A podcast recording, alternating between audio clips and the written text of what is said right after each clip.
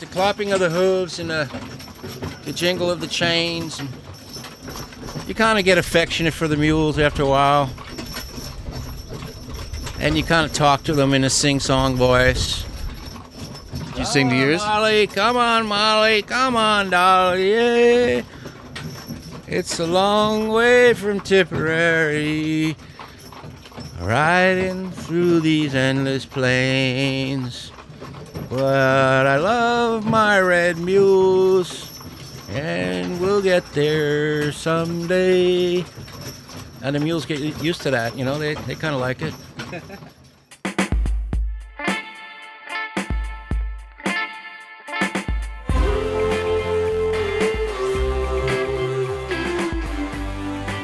From Wyoming Public Media, this is Human Nature real stories where humans and our habitat meet. I'm Caroline Ballard.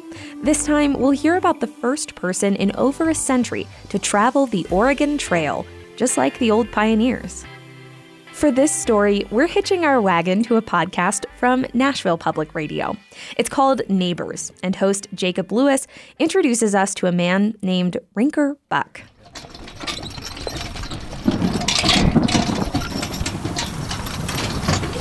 When it starts to rain in a covered wagon, you pull that canvas cover in tight and pucker it up over you.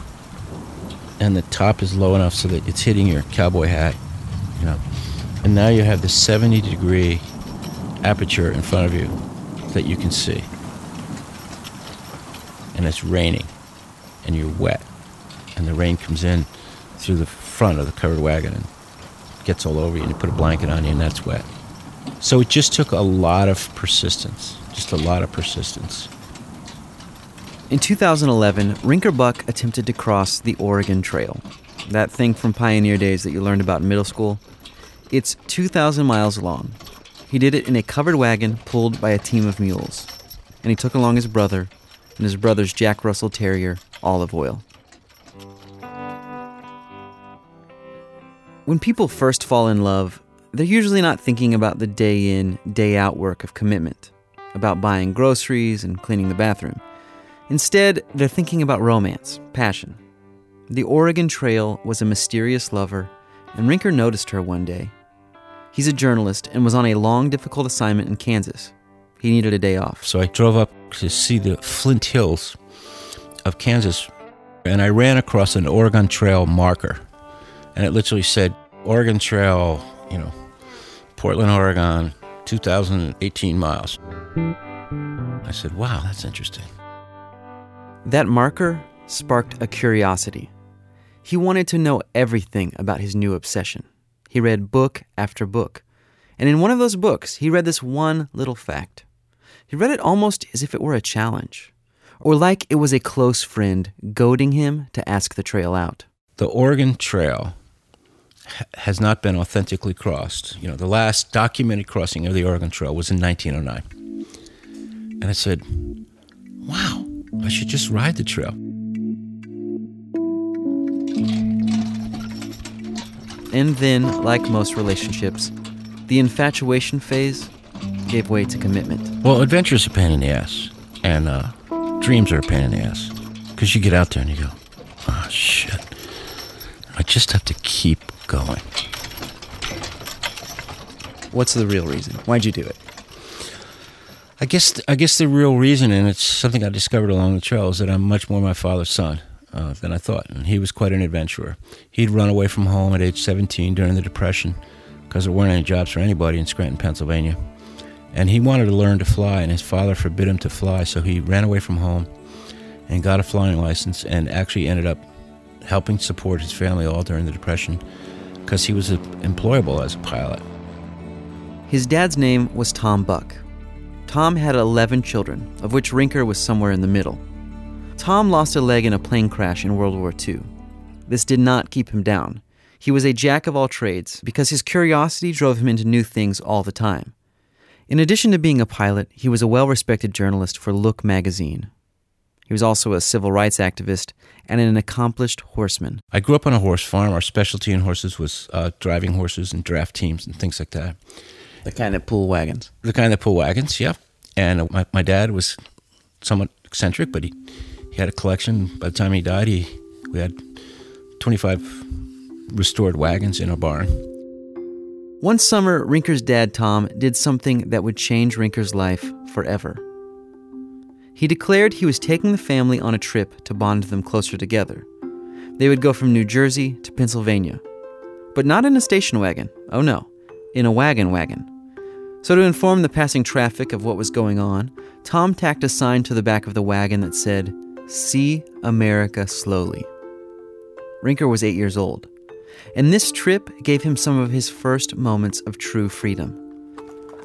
Plodding behind the wagon, pulled by a rope, was a horse named Texas. And before dusk, Tom would tell Rinker to untie that horse and ride ahead to find a place for the family to camp for the night. These small journeys at sundown had quite a ripple effect. When Rinker was 15, he and his older brother Kern took up flying. They were following their father's example, and it made them pretty famous. Our first guest on To Tell the Truth is the youngest person ever to pilot an airplane across the United States. Rinker, Buck. Rinker, would you come up, please? This is the 60s game show called To Tell the Truth. The premise of the show is this there are three kids all claiming to be the same person, and in this case, they were all claiming to be Kern, Rinker's older brother. After a panel of celebrities interrogates all three contestants, you learn who the real Kern Buck is. Most celebrities guessed wrong, and Rinker came up from the audience to reveal that his brother was actually contestant number one. Rinker and Kern built a small propeller plane in their backyard and then flew it across the country by themselves. Rinker, how in the world did you and your brother ever get your parents' permission for this flight? Well, uh, like someone said here, my father is a pilot already, and my mother well, she just kind of does what my father says. You. Ah. I don't know what else to say other than it was the 60s. The years went by. Rinker grew up, became a print journalist like his father. He met a girl, got married, had kids. But then print journalism started to decline. His dad had passed away. He got divorced. And the siblings he was once close to back when they saw America slowly had gotten a little out of touch. He was now almost 60 when he saw that trail marker in Kansas. He was unattached and ready for the next great journey across the country. And all the barriers, all the red lights that should have been going off, you know, warning, warning, warning, pull up, pull up, you know, all of those weren't really flashing in my brain. In fact, he planned on doing this trip entirely alone, all 2,000 miles of it. He thought he would do a little research along the way and write a book about his experience, and once again see America slowly. But as he bought his wagon, he quickly realized he was in over his head. The covered wagon was essentially a community vehicle. It required traveling in groups. When you got to these really steep mountain passes, you needed the extra labor. You needed three or four people to help you uh, with ropes and so forth, lower the wagons down. You had to unhitch the team, walk them down, lower them down. And if this journey was by air, he might have asked his brother Kern. But for this adventure, there was only one guy he could trust. There is not a person in America tougher than my brother Nick. He considers uh, tents uh, for pussies. he just sleeps outside? He just sleeps outside. And he takes all his clothes off and snuggles in his sleeping bag naked with his Jack Russell Terrier, olive oil, climbing in beside him. And then a couple times in the middle of the night, we thought the mules got away, and we both go chasing across the desert. But I've at least got a pair of pants on and pulled some boots on. Nick's chasing there across the desert, nude. You know, it would rain on him, and you wake up, and he says, Well, I didn't sleep much. There was a lot of rain last night. I said, Nick, why, why don't you let me? I got this tent for you. I got to. He goes, I, Look, uh, you know, I'm grateful for your offer, Rink. I'm grateful that you consider me. But uh, I'm not a pussy like you, okay? Well, in addition to that, Rinker is the kind of guy who likes sitting down with a glass of fine wine to read The New Yorker.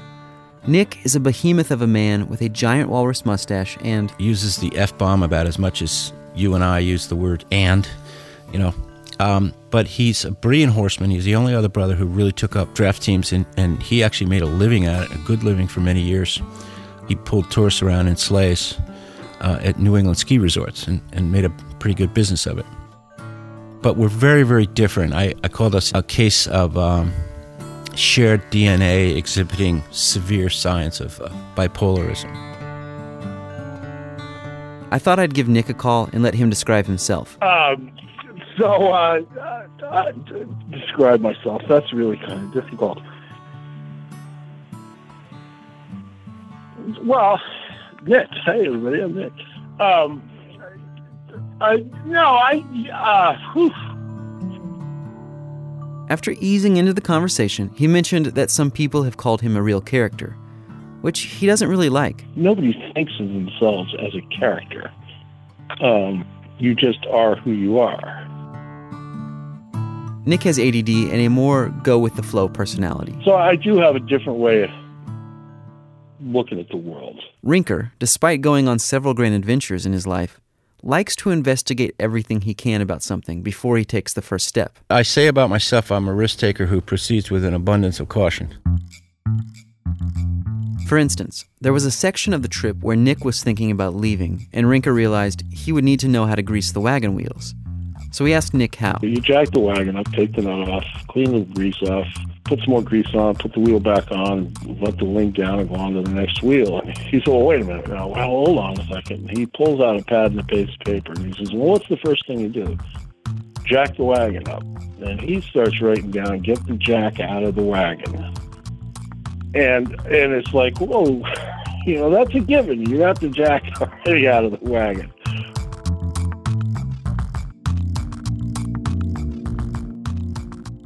Rinker would have a lot of uncertainty to face on this trip, but he had prepared as best he could. The two now had a wagon, a team of three mules they bought from an Amish man, and they were almost ready to set off on the trail. The night before, I stayed up in the wagon late and I go, Oh boy, what have you gotten yourself into? 2,000 miles with a team of mules that you've hardly driven at all yet. Can I do this? Can I make it? Will I ever get comfortable with driving such a big, powerful, and kind of wild, still a little bit, uh, mule team?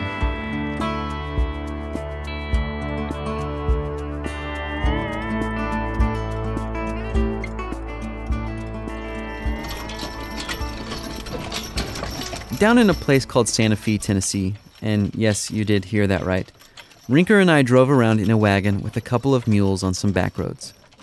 I was struck by how much he loves the animals. The clapping of the hooves and the, the jingle of the chains. And you kind of get affectionate for the mules after a while. And you kind of talk to them in a sing song voice. Did you sing to yours? Molly, come on, Molly, come on, Dolly, yeah. It's a long way from Tipperary, riding through these endless plains. But I love my red mules, and we'll get there someday. And the mules get used to that, you know, they, they kind of like it. Mules were the engine of choice for the early pioneers. They are what you get when you breed a male donkey and a female horse. The result is a sterile animal. But compared to a horse, they can go longer without water, they're considered much smarter, and they eat less feed. Mules' eyes are also farther back on their head, so they can see their rear feet, which makes them very sure footed on rough terrain, which was very important crossing the mountains, because the trail wasn't really one standardized thing. It's like St. Joe to out there, however the hell you can get there in a wagon. Is that a good summation? Yeah, anywhere, that's a perfect summation. But the journey had a natural path that was formed by rivers. You basically follow the Platte to the Sweetwater, to the Bear, to the Snake, to the Portneuf, and so forth, till you get to the Columbia River Gorge. As long as you're within sight of those rivers, you're on the trail because the pioneers were all over the place. That's the how. But why did this thing exist in the first place? That's the title music from the 80s computer game The Oregon Trail. In it, you cross the trail with a wagon pulled by some oxen. You have to figure out what supplies to take, hunt for food, and watch various members of your party die of dysentery. It's very educational. The nation was in a hurry to claim the West and populate it by as many people as possible. In the mid 1800s, manifest destiny swept the country. That's the belief that expansion of America out west was both justified and inevitable. There were many reasons for this, but I'm going to try to distill it down to just three. One was religious. Irish Catholics and Mormons were fleeing persecution, while various other Christian denominations just wanted to beat other denominations out there. Uh, we need to get there before the Methodists do. In fact, once people got to Oregon, they could find one town that was made up of all Baptists, go a little farther down the road, and find another one that was made up entirely of Presbyterians. Another reason was political.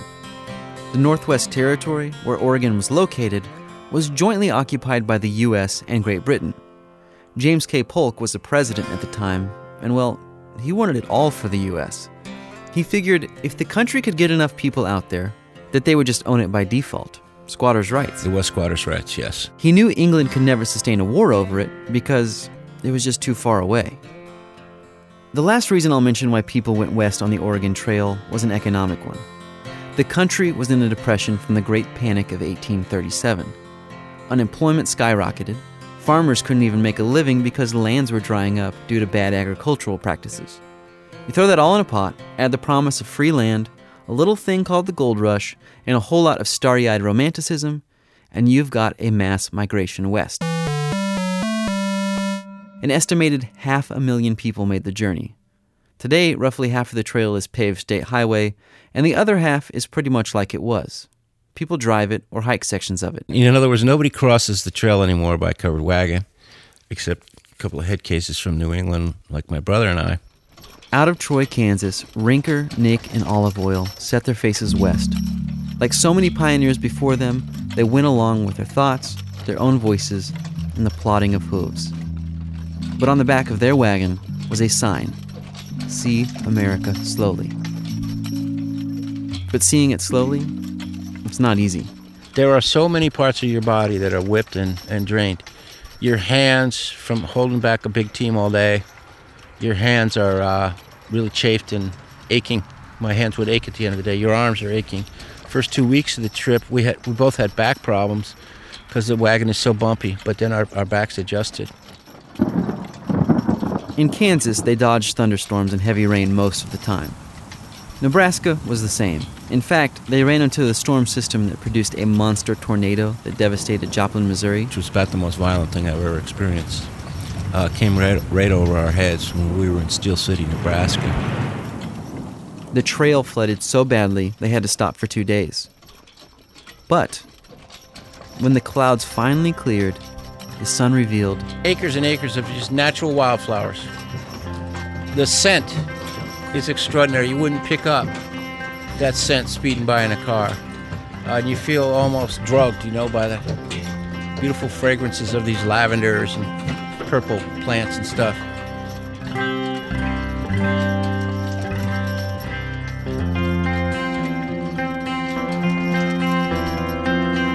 Going over the plains, they were quite a spectacle. People would stop and take pictures with the two brothers and their dog. But they kept getting one critique over and over. How come you guys are riding in a covered wagon and you don't have on your period dress? And we consider that all phony. We don't reenacting is a bunch of bull. And uh, Nick got really sick of it. and I was like, "Where's your period dress? Where's your period dress?" And finally, he just called down to this lady once from from the wagon. You know, he said, uh, after I went through menopause 15 years ago, I threw away my period dresses, okay? Despite this annoyance, people were very generous on their trip. The brothers referred to them as their trail family. But the elements were not as kind. Toughest thing we faced on the trip was wind. Okay, the prevailing wind out on the plains. There's no forests out there or anything else. You can be going along with a 40, 40 mile an hour wind, 35, 30 mile an hour wind on your face all day, spitting sand and gravel in your face and stuff. And I mean, there were days that uh, gravel being blown at us by the wind was so severe that uh, it left marks on my face, you know. In the Wyoming desert, they had issues with water. They had to ride 50 miles in one day to make it to the next available source. The irony was that when they arrived, a massive downpour started. From there, they inched into the mountains where they broke a wagon wheel 40 miles away from any sign of civilization. Nature and a lot of other things were giving me a lot of pushback. And it wasn't doing nature any good because the harder nature pushed back on me, the more I wanted to finish the trip. So I learned on that trip that adversity emboldens you. Adversity doesn't necessarily make you want to give up. Rinker was about to prove that with the toughest trial of their journey. When they got to the border of Idaho, they came to a fork in the road. To the right was what looked like an easy, gently sloping section of the trail. To the left, a suicide mission straight down a cliff. After consulting a land management office, they learned that the trail to the right hadn't been maintained and was now a forest. A wagon would not make it through. Having been forced to take the left trail was scary, but it took the uncertainty out of the equation. But there was also something else, a bit of an anomaly that helped Rinker move forward. Being in the mountains, Rinker was getting hypoxia, or oxygen starvation from the altitude. For some people, that causes sluggishness, depression, and worry. But for other people, it causes euphoria. And my uh, symptom has always been euphoria. Rinker walked to the edge and looked down the steep decline of hard slate rock. It dropped 2,000 feet in just under a mile. But in his euphoric state, he just shrugged his shoulders and said, Ah, we'll be good. you know. But now he had to actually do it. On the right of this narrow trail was a sheer rock wall.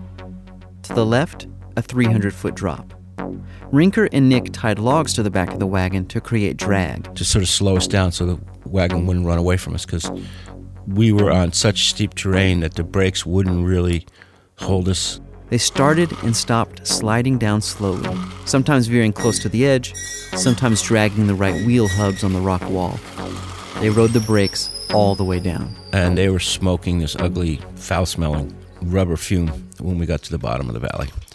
They had made it to the Bear River Valley, a beautiful vista of green, and down the middle, the Bear River.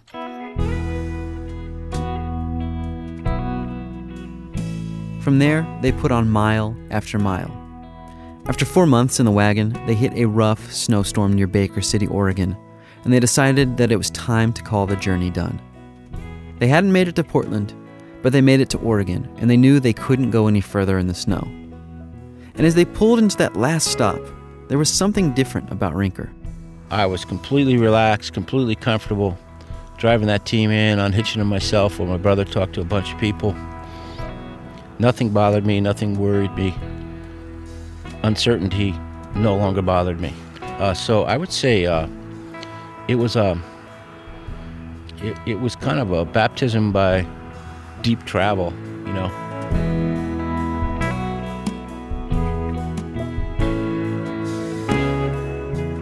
Nick parted ways driving back home, and Rinker stayed a couple weeks in Baker City, kind of down. He faced a new kind of uncertainty. I, I guess I was I was I was lonely, and I missed Nick a lot. Yeah, and we'd already I'd made an arrangement, and we trucked our mules down to a place in Idaho where they would be very well taken care of, and I missed them a lot. But I visited them for a few days on the way home. Um, I don't think I was so much depressed; it's just lonely and and purposeless. Well, what am I going to do now? The thing was, Rinker had changed. He was better with mules. He lost 25 pounds. He made it down Dempsey Ridge. But the triumph of conquering the trail, of conquering the need to have everything calculated beforehand, it was fleeting. You know, and, and that's a big problem when you make these big trips and you set these high goals. And then you get to the end of it and you, you know, you get off your horse at night and you realize, ah, shit I'm still the same old person. Nothing's changed.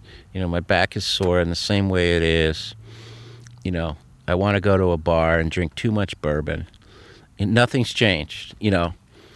And uh, so there's a feeling of uh, letdown and ennui that way for a few days. And then, then you recover, you know.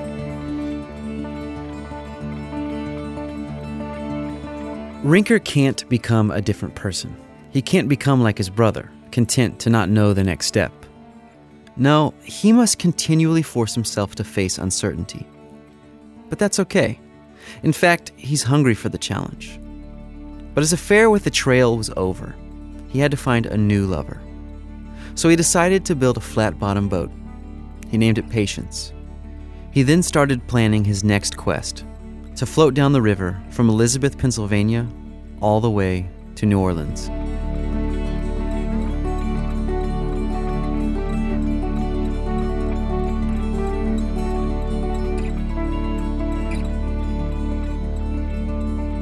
That story comes to us from Nashville Public Radio's podcast Neighbors, hosted and produced by Jacob Lewis. It was edited by Emily Siner, Mac Linebaugh, Tony Gonzalez, and Anita Bugg, and mastered by Carl Peterson. Special thanks to William Tyler and Merge Records for some of the music.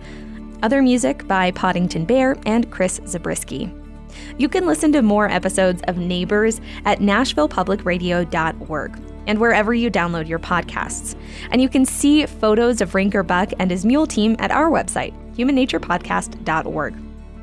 Before we go, we have a bunch more people to thank for supporting this podcast during our recent fundraiser.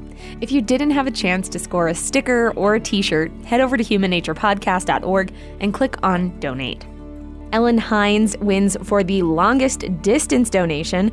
She's from Geelong, Australia, and is listening from Gaziantep, Turkey. And from right here in Wyoming, thanks to Katie and Jesse Mann from Laramie, Crystal and Cody McCreary from Lander, Kelly Ravner from Pinedale, Robert and Marilyn Mullen from Casper, and Jennifer and Michael Tennekin from Jackson. Big thanks also to Samantha Allen and Aaron Long and Sean Sparks, all from Austin, Texas, Alice and Philip Osborne from Falls Church, Virginia, and Amber Stack from Wheeling, Illinois. Thanks also to Thomas and Jennifer Collins from Milwaukee, Wisconsin, and Chris Hennemeyer and Katie Prudhomme from Bethesda, Maryland, who say, hands down, our favorite podcast. And we're also grateful to all the anonymous supporters. We couldn't do it without you.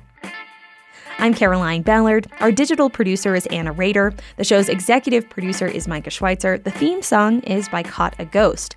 Human Nature is a production of Wyoming Public Media. Oh, we had a couple f bomb fights. Rinker says three, but I can't. I can only remember two. The only thing I remember about the two fights was that I was right and he was wrong. It's human nature.